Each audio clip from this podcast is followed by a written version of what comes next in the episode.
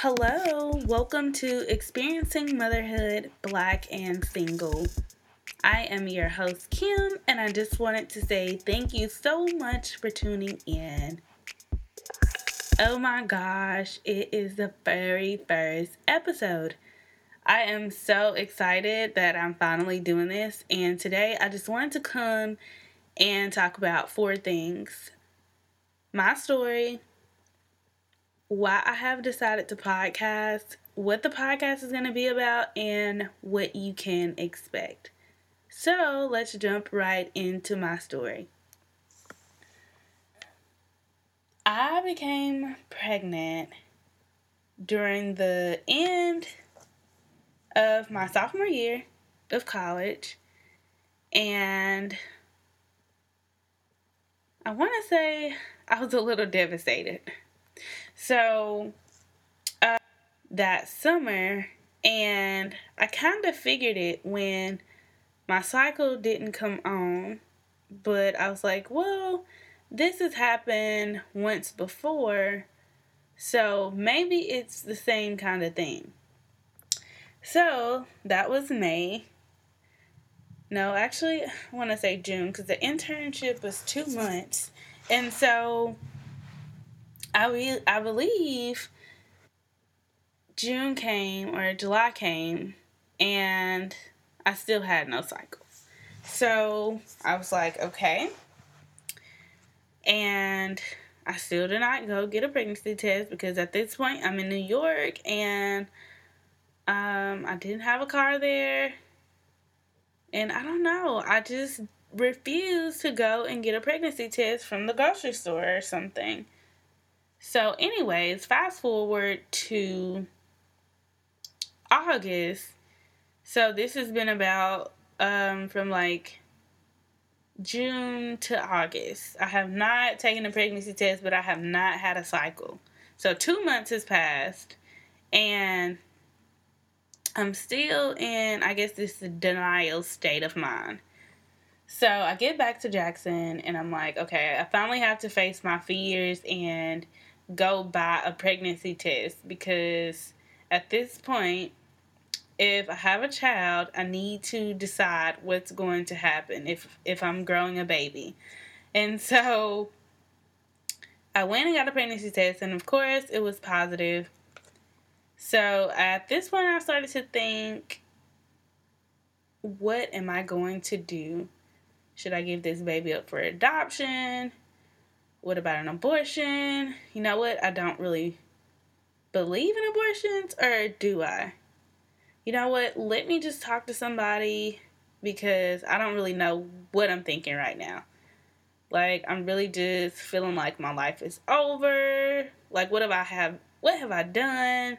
I just I don't know. Like I was just in this whole denial state of mind. So I told my roommate at the time, and she suggested that I talk to Planned Parenthood. So I actually uh, consulted, I believe, the abortion clinic first because I really wanted to talk and just make sure that I did not believe in abortion. So I actually had to go there to actually see people and kind of realized that that was something I was not about to do. But I did again want to be wanted to be fully educated and aware of all options. So after the abortion clinic, I decided to go to Planned Parenthood and just talk to them. There's a lady there. She prayed for me um, because at this point, you know, I still had faith. My faith was just very weak at this point because I'm like, I have been praying, like, God, please don't let me be pregnant. I mean, I don't know what I was thinking. Like, I just thought, I guess God was just gonna keep me from getting pregnant after I had been doing things, you know, to get pregnant. So, after talking to someone at Planned Parenthood, they suggested a doctor and they could call and make an appointment for me since it was so far along they would try to get me in ASAP. So I was able to get in, and luckily, um, the baby was fine. Well, my daughter, she was fine. So I started prenatals right away, and I had to start drinking Ensure because my baby was not growing as fast as she should have been, and um, yeah, like they were able to tell me I was having a girl right at that point because it was just so far along. So, anyways, fast forward to about eight months, and I finally told my family that I was pregnant. My immediate family at that. I didn't tell, you know, a whole bunch of other people. Now, before my immediate family, I did tell um, a, a cousin of mine who is like a big sister, and I told a few friends at school, of course, because they see me every day. Um, but that was about it. And so once I told my family, they were highly disappointed because I'm like the first um, child to go to college. So a lot of the other kids looked up to me, and you know everybody was proud of me because I had been doing well in school for as long as they knew me, and then I had also been doing well in college as far as they knew. So when I told them I was pregnant, like the news was devastating, and I guess they just really didn't know how to handle it. I already didn't know how to handle it, or it felt like anybody really understood what I was going through. I thought it was the end of the world, but I got through that. So I had my baby um, vaginally without an epidural, like I wanted to. At this point, you know, I had started to read um, parenting books and I started reading books on childbirth once I got to a point where I could finally accept the fact that I was pregnant, I, I believe it was probably like um, around month seven or eight before I actually told my immediate family. And so at this point, um, I tried to handle the whole newborn stage on my own, but I was in for a rude awakening I was not getting any sleep. I was breastfeeding exclusively, but I wasn't pumping. And so I just wanted to break down some days because I felt like when she was sleeping, people people will say like when the baby is sleeping, you need to sleep. But the truth of the matter is is that if you sleep and the baby is sleeping, you won't ever get anything done. So at one point I was just about to really lose it, and I had to call my grandmother. And I told her, like, I really needed help because I didn't think that I could do it by myself anymore. Like, I was literally not getting any sleep. I was feeling like a zombie. And so she told me to just come home. So, long story short, I went home and I stayed until my six week checkup. So, after the six week checkup, I went back to the job I had at a restaurant.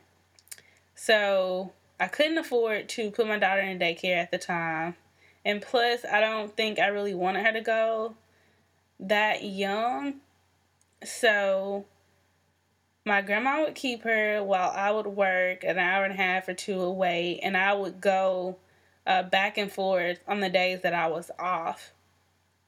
And so I would go and I would stay a few days and I would come back and work and stay a few days because I was working part time at a restaurant. I could do that, but it was just so far and so much gas. But anyways, I got through that, and so she went to daycare around three or four months, I want to say, after a friend of mine helped me get a job at a nonprofit doing HR. So I was really thankful for that, but I still kept my restaurant job because I couldn't afford to live alone with the HR job. So I did that for about two years. I would work um, at the HR place. I went back to college and finished, and then I would work at the restaurant. So this whole time I'm working two jobs, going back to school part time, and it was just all so much. I don't even know how I got through it to this day, but I did.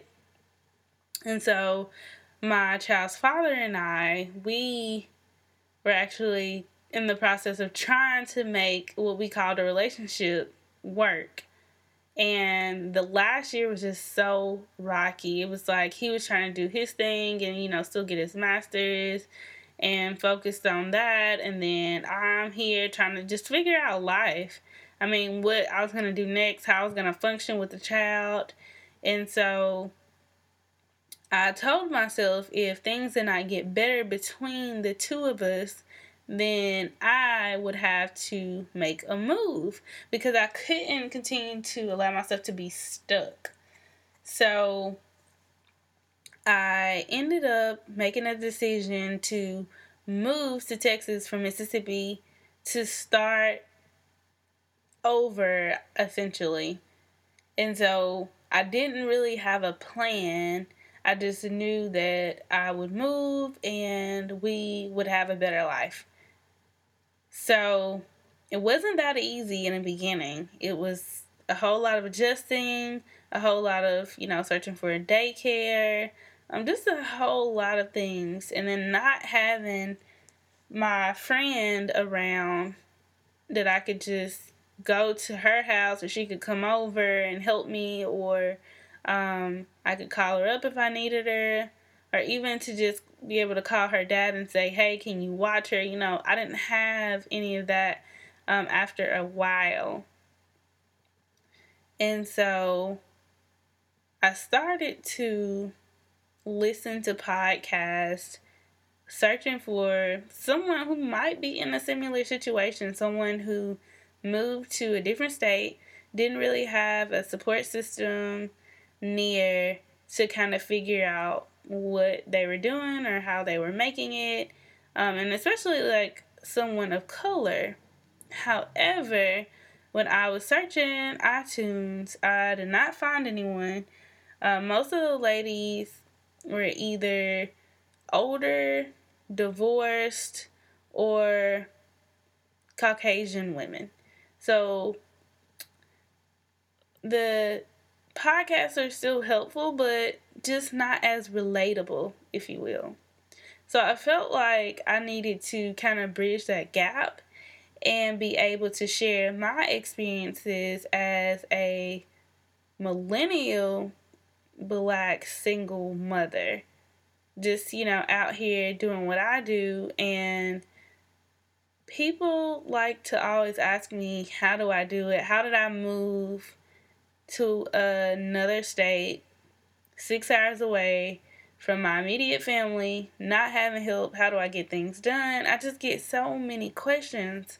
So I figured that I could create a podcast to share my journey in hopes that other young single black moms who are raising the kids on their own will be able to learn from my stories and become motivated that they too can, you know, get out of a place of just being comfortable and get uncomfortable to provide a better situation for them and their child.